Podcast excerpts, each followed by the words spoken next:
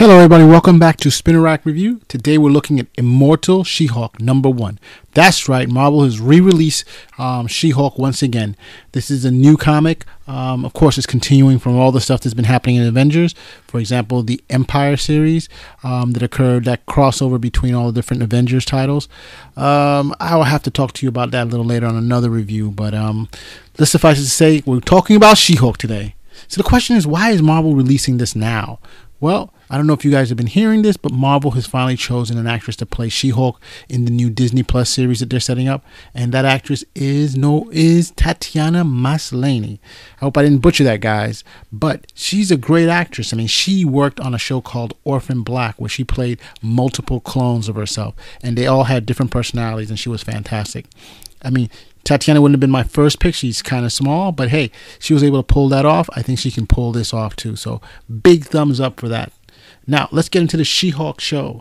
All right, so what's going on there? This is a comic written by Al Ewing. The artist is Jon Davis-Hunt, and they they pull off a pretty good um, um, comic from what I can see here. I can't knock it too much.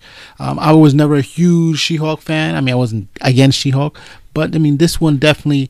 They're talking. They're pulling more with the emotional strings on this particular comic, as we can see here.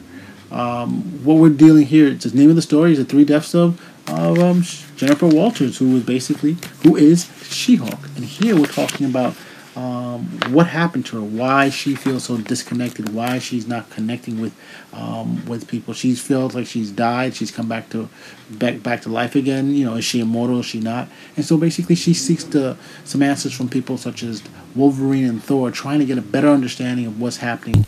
But we as a comic reader we're seeing there's a lot more going on than just the um just her you know dying and coming back you know. One of her deaths was the first death of course was when she um, got shot and her cousin um, bruce banner was able to give her blood to revive her. And of course now she had the she-hulk powers uh, the hulk powers because of the gamma. And then the next death was when um, I think there was a she was fighting Thanos and the Avengers were fighting and she ended up dying in that incident. And the latest one was with the Coca the Koti the Kotati. Uh, sorry, I'm always butchering that, but those are the guys that was in that huge Empire crossover: the Skrulls, the Kree, the Avengers. You know, again, that's the one we're gonna have to probably do another review. I uh, do a review on, not another one, but ugh. But here, you know, she's basically just trying to figure out what to do with what's going on the usual stuff, not tons of of Hulk smashing time, but you know we have a couple of scenes here and there. But it's a good first beginning for the comic book series, um, bringing it back, and I hope that this um, does a lot better than some of the others have.